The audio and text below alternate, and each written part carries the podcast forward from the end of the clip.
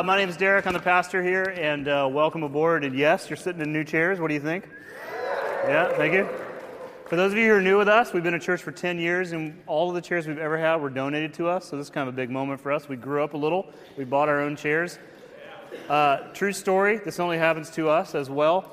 The delivery truck came on um, Thursday, and uh, we were so excited. I mean, the whole staff is out there just, you know, like we were so ready. I mean, all those chairs have been like stacked in the triangle crazy room up there up front. To, there, there's a couple places coming to get them, and uh, they've been there for days. You know, we're like, chairs come up, the, the guy unloads them pallet by pallet by pallet. Fourth pallet, Lindsay notices that like they're totally different color.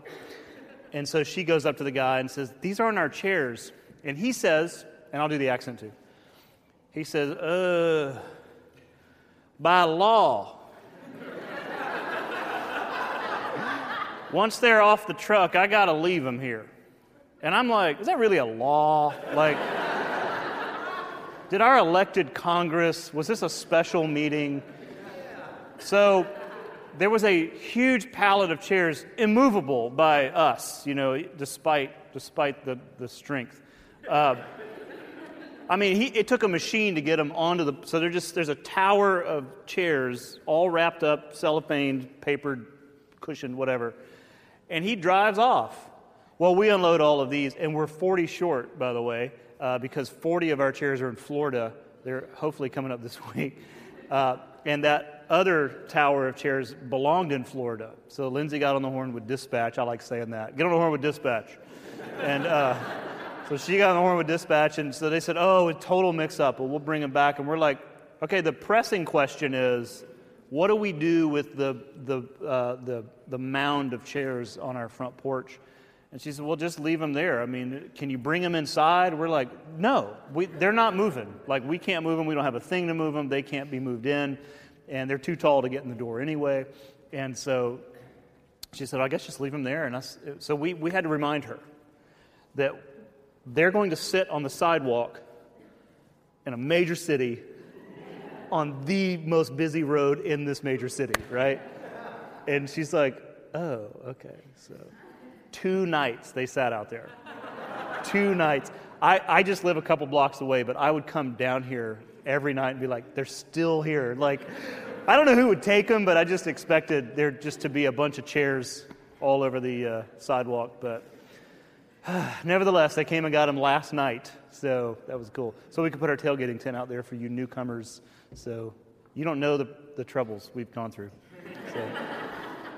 that being said, a couple things about the chairs. It seems so stupid for me to make these announcements, but let me just tell you a couple things. One, uh, on the seat pocket in front of you, we put some readings for the coming week. They begin tomorrow and they go through Easter morning. Uh, they're called the Holy Week readings, and these are readings that the church traditionally for centuries has read together, which means if you read these, you're reading them with the church worldwide uh, during this Holy Week, and it takes you all the way to the Easter event. In fact, the text that we're going to look at today, you're going to hit again on um, later in the week on Friday. And so take those, stick them in your Bible if you would like. And uh, we also included the traditional prayers for each day. That's a prayer that you would pray. You just read it. And, uh, and in doing so, you pray again with uh, the church, alone but with. It's a very cool concept. And so you would do that as well. So feel free to take those. I forgot to say that first hour, which is why there's two in every pocket. Um, so do that before you leave. We'll be posting these every day as well on our Facebook page. So if you're a part of that, you can see that as well. But I will not email you every day. So, uh, but you can do that. Also, underneath the chair is a rack. Do you see that? It's awesome, isn't it? I just want to point out the rack. So, no, but on the left side, there's a little thing that holds a communion cup. I mean, glory be, it holds a communion cup. Uh, as opposed to the floor, which has held all of our communion cups for the last 10 years. Um, if you want to take communion, we'll do this after the message. Most people just take it at the table, but we always tell you you can bring it back to your seat. Now you have a place to put your cup. You can just put it right there, okay? You got it? You're going to do it today, aren't you? You're gonna, I'm going to I'm gonna use that little cup thing. So, um, so that's, what, that's what that is for. All right. Are you ready? Amen. Today is the Sunday before Easter, and traditionally the church uh, looks at one or two, one of two passages, uh, two stories. One is one option is the story of Jesus entering Jerusalem at the front end of the Passover season. Uh, it's this annual feast that's still celebrated today. And when he entered Jerusalem, this was sort of the beginning of the end of his final week uh, before his crucifixion. So there's that story. I like that story, but it's also a really kind of quirky story. But the other option is to talk about uh, the trial of Jesus, Jesus in court, Jesus standing um, at his own defense, right? So I chose that story today. And it's uh, the, the version we're going to use this morning, there, it's in all four gospel accounts, but the Matthew 27 version uh, is the one we're going to do today. It's just four verses, so 11 uh, through 14. So if you have a Bible, you can open to that. Well, obviously, we put things on the screen for you, but if you want to make notes and highlight things in your Bible, then, then go for it. Um, so, are you ready? This is a really incredible story. And I want to say that before we get before we read the first verse of this story, it's going to it's going to feel like a non-story. It's going to feel like I don't understand what this is about. Um, and I think you would be with Pilate on that. Uh, but I think you'll find at the end, if you just hang with me, and I, I, I don't want to say I'm apologizing, but this is really just going to be mostly just information for you. Uh, and then I'll try and close this out quite devotionally uh, at the end. So just sort of walk with me a few minutes as we move through this story. It begins, uh, uh, Matthew writes, Now Jesus stood before the governor, and the governor asked him, Are you the king of the Jews? Now, even as a teenager, I, we would come to this story. Something fell out of my Bible, didn't it? Uh, we would come to this story, and I would read or hear this verse read Jesus standing in front of the governor, and he would say to him, Are you the king of the Jews? If you're thinking about it hard enough, you're going to, at some point in your life, ask this question, and hopefully we'll answer it for you today so you never have to ask it again. But the question is okay, time out. How did Jesus even end up here? And maybe you've never asked that, but let me just sort of say some things to you that will cause you to go, How come I've never asked that? If you were to start today and just read all four gospel accounts of the life of Jesus, you're not going to find anything, nothing, that would warrant Jesus to be on trial with the state officials. Nothing. His key message and platform was to love God and love your neighbor. Of no interest to the state. Like that doesn't harm anybody. And there really isn't anything that Jesus did, by and large, that would cause anyone to turn him into anybody. In fact, and I don't mean to say this lightly, but the life and teachings and behaviors of Jesus are kind of just, it's, it, it kind of causes you to think, how in the world did he end up in front of a Roman governor whose name is Pilate. We'll get to that in a moment. How did he end up there? Because there's really nothing that he said, did, or even the people that he hung with. I mean, he wasn't like running around with mercenaries. You know, there wasn't this kind of like, no one's eyes are on him. I mean, there are a few, but it's not, again, it's just not, it's nothing about him that you would walk away after reading his story and walk away with, like, yeah, they really needed to, they needed to get that guy in custody. It's just not there. And so the question being, like, why did he end up here? Like, how did he even end up in this place? I want to back up to chapter 26. And this is a, a little experience right after Jesus was arrested in the garden. And the arrest itself is a little sketchy. It takes place at night, which is not when arrests usually take place. And so there's, there's already some things going on with Jesus and his arrest in the garden. But they drag him before uh, Caiaphas, this man known as the high priest, I'll get to that in a second, and they start questioning him about some things. And I want to begin with um, part of verse 63 forward, uh, or 60 forward. Sorry, where am I going here? Let me look at my notes. Yeah, 63. Um, where am I? You don't know. My eyes are going bad. It's the new seats. Um, uh, it's on the screen, right? Let's put it on the screen. There it is. All right. So Jesus is standing before the high priests and some others, the chief priests and elders, and, the, and, and it says, The high priest said to him, So he's talking straight to Jesus. I adjure you by the living God, tell us if you are the Christ, the Son of God. So this is their question for Jesus. All right, you need to tell us if you are the Son of God, if you're the Christ, if you're walking around saying that you are the Christ, the Son of God, we want you to tell us that straight away. Because there's been some confusion. So now they're pressing him directly, like, tell us exactly what this is about. The next part says, Jesus said to, the, to him, You have said so. Or, or, or, as you say, or that's what you're saying. Okay? You have said so. And then he goes on to say this But I tell you, from now on, you will see the Son of Man seated at the right hand of power and coming on the clouds of heaven. So we'll just hit pause for a minute because this is quite confusing. Here's Jesus once again saying things that he wasn't asked about. Are you the Christ? Tell us if you're the Christ, the Son of God. And he says, That's what you're saying. And then he references, this next part, he references a passage from Daniel chapter 7, which at the time of this trial had become, through the years, a key text within the Jewish faith about the Messiah. And specifically, that he would judge. He would be the judge. This is language about a judge. This is language about ultimate authority. So it's a funny question. Tell us if you're the Christ, the Son of God. Jesus says, You have said so. That's what you say. And then he says, But I'm telling you this I am, I am the judge. I am, I have ultimate authority. And it's at this point I want you to notice what happens next. Verse 65. Then the high priest tore his robes and said, He has uttered blasphemy. You have now, he's uttered blasphemy. What further witnesses do we need? You have now heard his blasphemy. And then they said, they answered, or the question was, What is your judgment? They answered, He deserves what? Now that's what they say. Now, I don't have time to get into this. I mean, we do have time, but you don't have time. Um, I don't have time to get into all of this.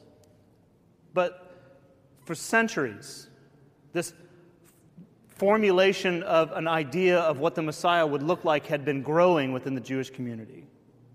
There's a wealth of literature that exists between the last stroke of the pen in the Old Testament and the days of Jesus um, that describes this. Like all of this, all of these writings that we've discovered primarily in the Dead Sea Scrolls, but we start to learn about what they thought about Messiah and what he would look like. And part of what they thought he would look like would be that he would actually be in a castle with a throne and an army, and he would rule the world. And many people had come to this conclusion that when the Messiah came, that he would be a liberator, both physically and spiritually. And that's kind of how they saw it.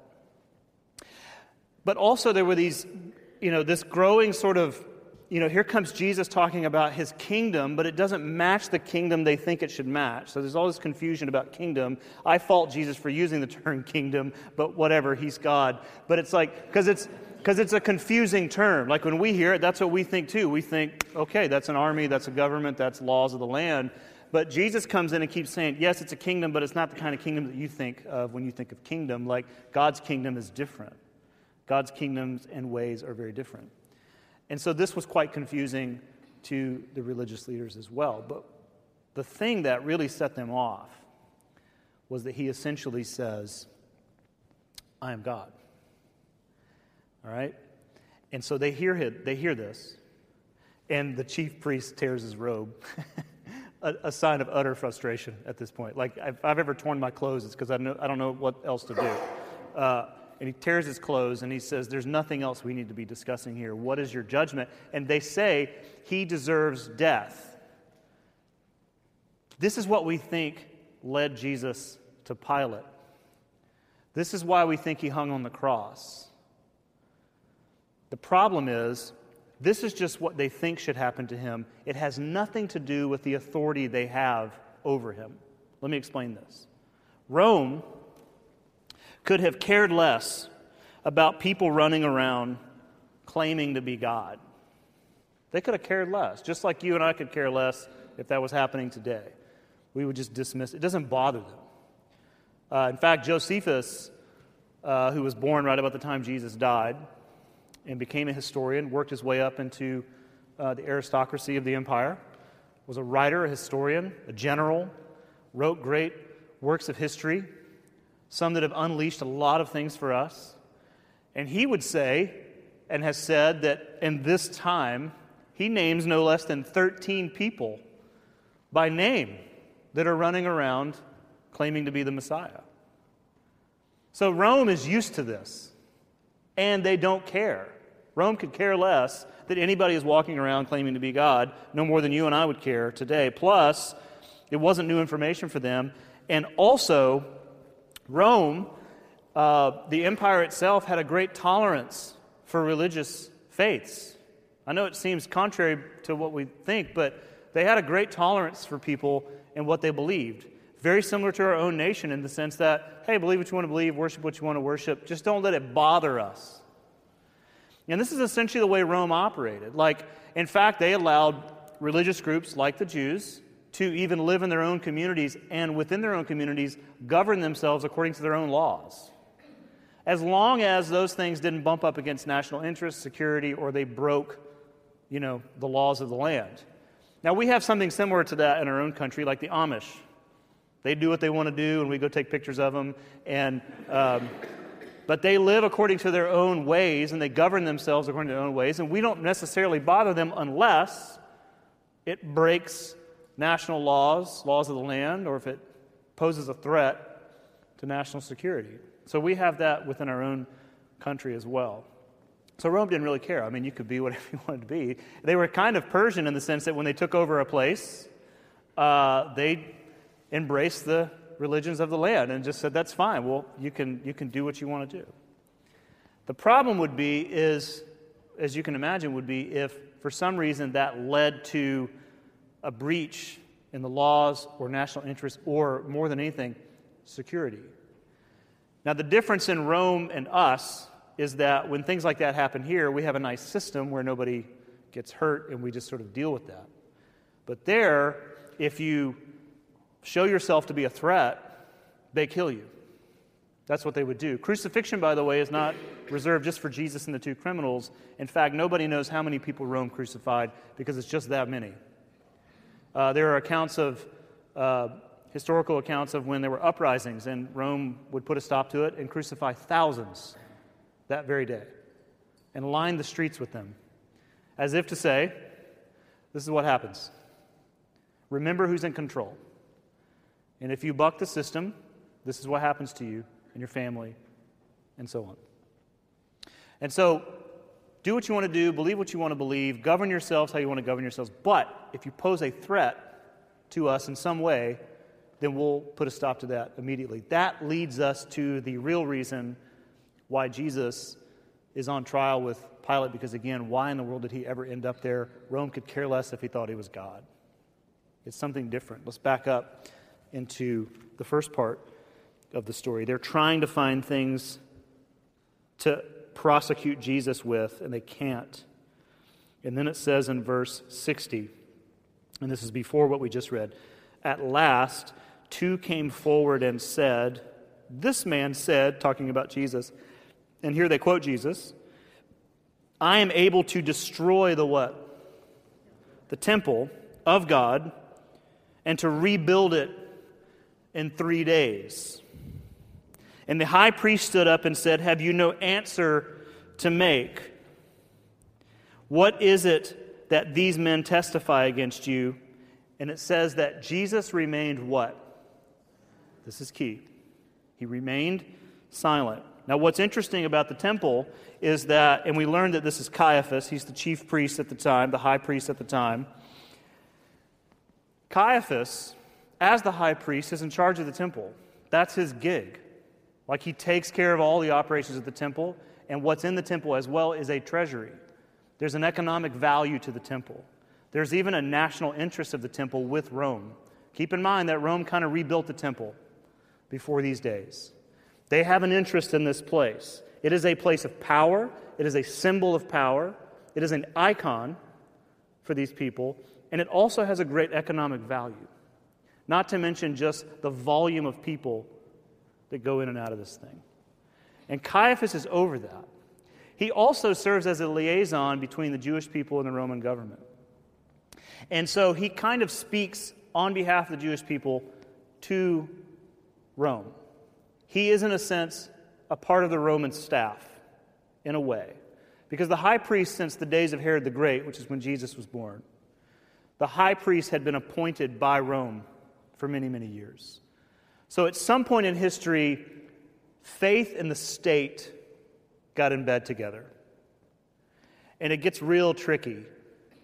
And they have no reason to put Jesus on trial because he thinks he's God, and the Jews can't do anything about that anyway. They can't, they have no right, legal right to crucify anybody. That's Rome's gig to play, and they played it very well. But when Jesus says something about, I'll destroy the temple, then they have a little bit of a thing here.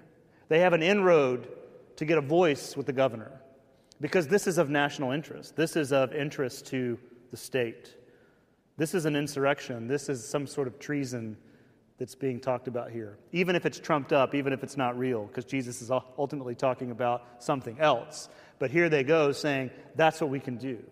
He deserves death because of blasphemy in their mind, but we can't do anything about that. But this treason thing, we can do something about. And Caiaphas can get a hearing with Pilate. And so we go back to our story. That's just some background information for you. Uh, now, Jesus stood before the governor, and the governor asked him, Are you king of the Jews? So here's this kind of political language about king. Are you mounting some sort of movement? Are you trying to take over? And Jesus said, You have said so. But when he was accused by the chief priests and elders, he gave no answer. Then Pilate said to him, Do you not hear how many things they testify against you? And then it says, But he gave no answer, not even a single charge so that the governor was greatly amazed. Now, you may or may not know the rest of the story, but Jesus uh, or Pilate, there's some tradition where they could let a prisoner go. Uh, and you know this part of the story? is a man named Barabbas. His actual name is Jesus. It's actually two Jesuses. It's a very interesting story.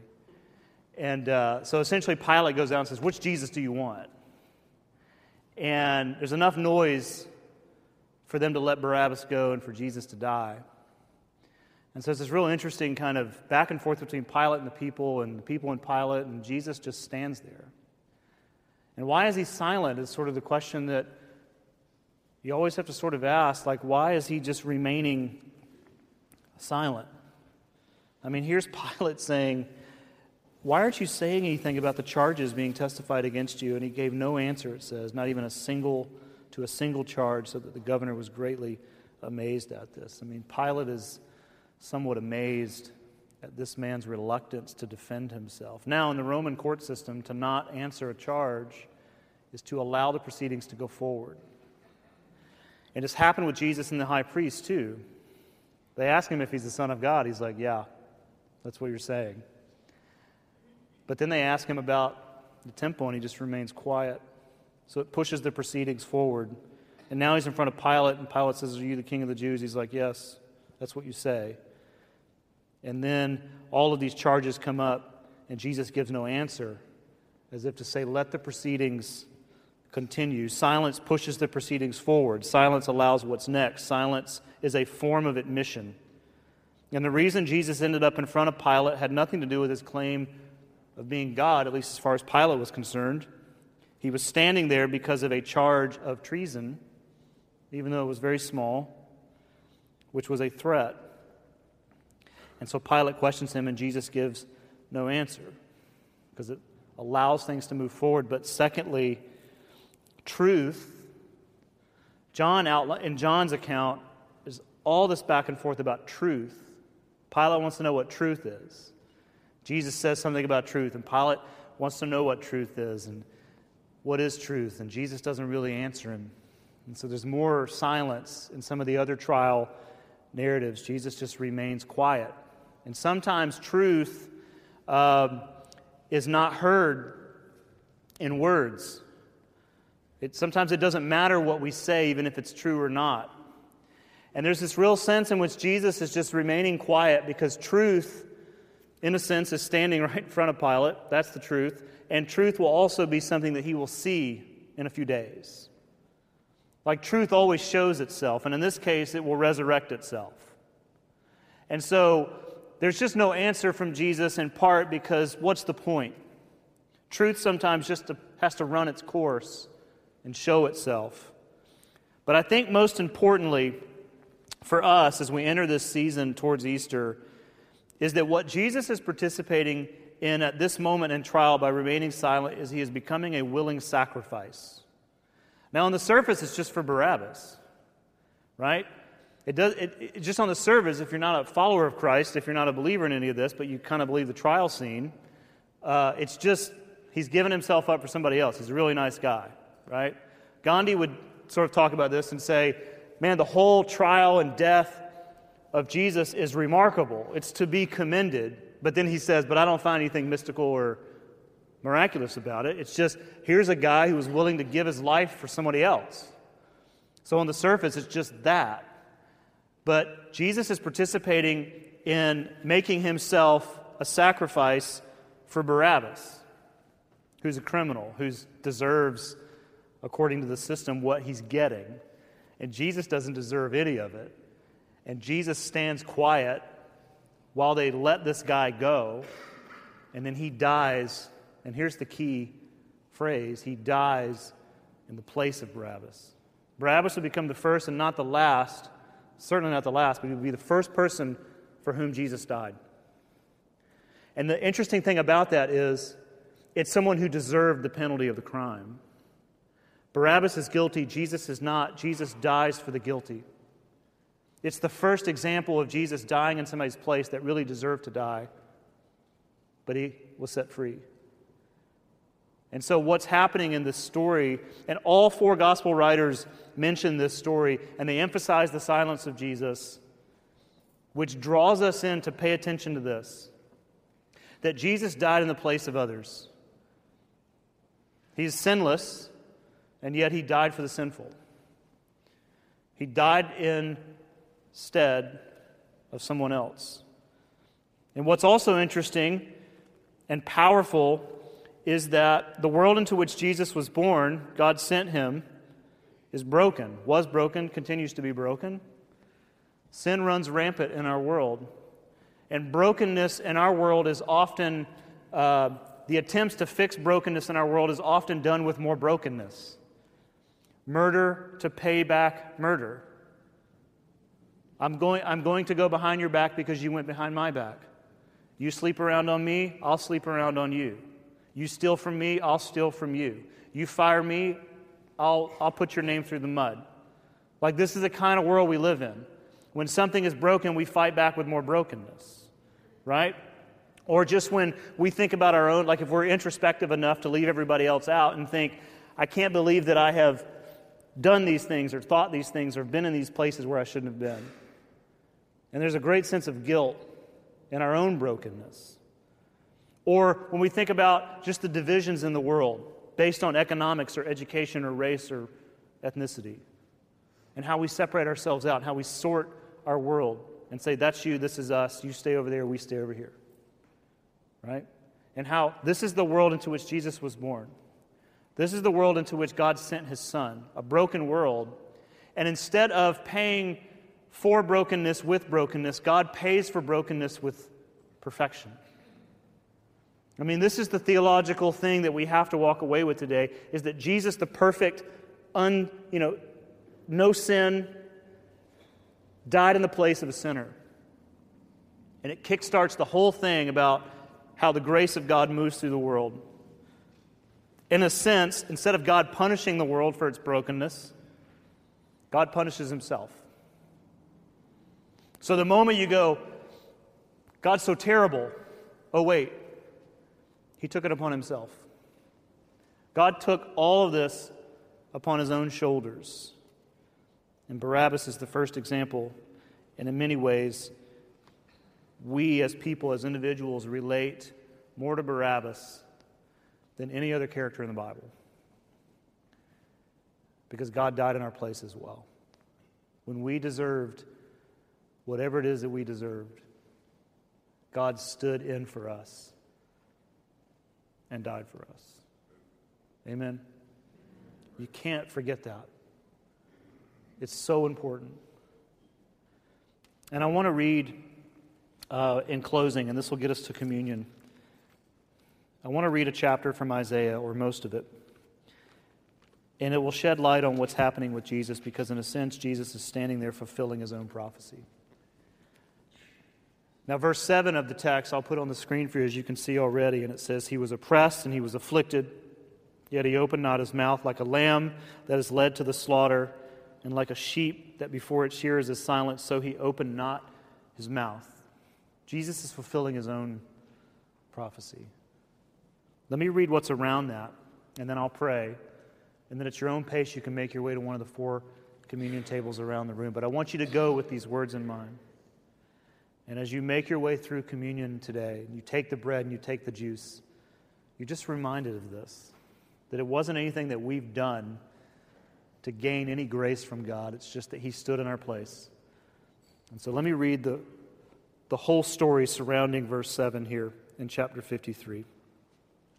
Surely He has borne our griefs and carried our sorrows, yet we esteemed Him stricken, smitten by God, and afflicted.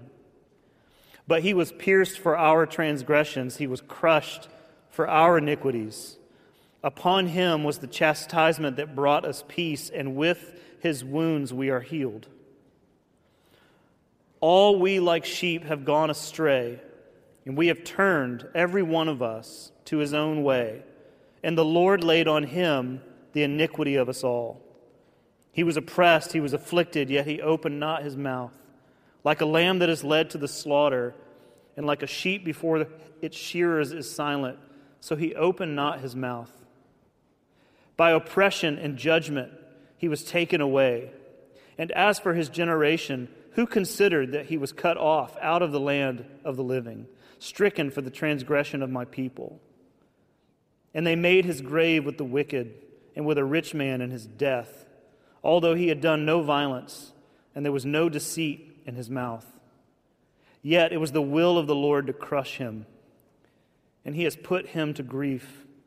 When his soul makes an offering for guilt, he shall see its offspring. He shall prolong his days. The will of the Lord shall prosper in his hand. Out of the anguish of his soul he shall see and be satisfied. By his knowledge shall the righteous one, my servant, make many to be accounted righteous, and he shall bear their iniquities. Therefore, I will divide him a portion with the many, and he shall divide the spoil with the strong, because he poured out his soul to death and was numbered with the transgressors. Yet he bore the sin of many and makes intercession for the transgressors. A summary statement would be this His silence gave salvation its voice. Let's, let's pray. God, thank you for this story. And we just come around it each year and we marvel at it, we confused by it, we but it forces us to ask the question why. And the answers are one of two. It's either that Jesus was crazy and he died for no reason at all, or he died for everybody. So either it's meaningless or it gives all meaning.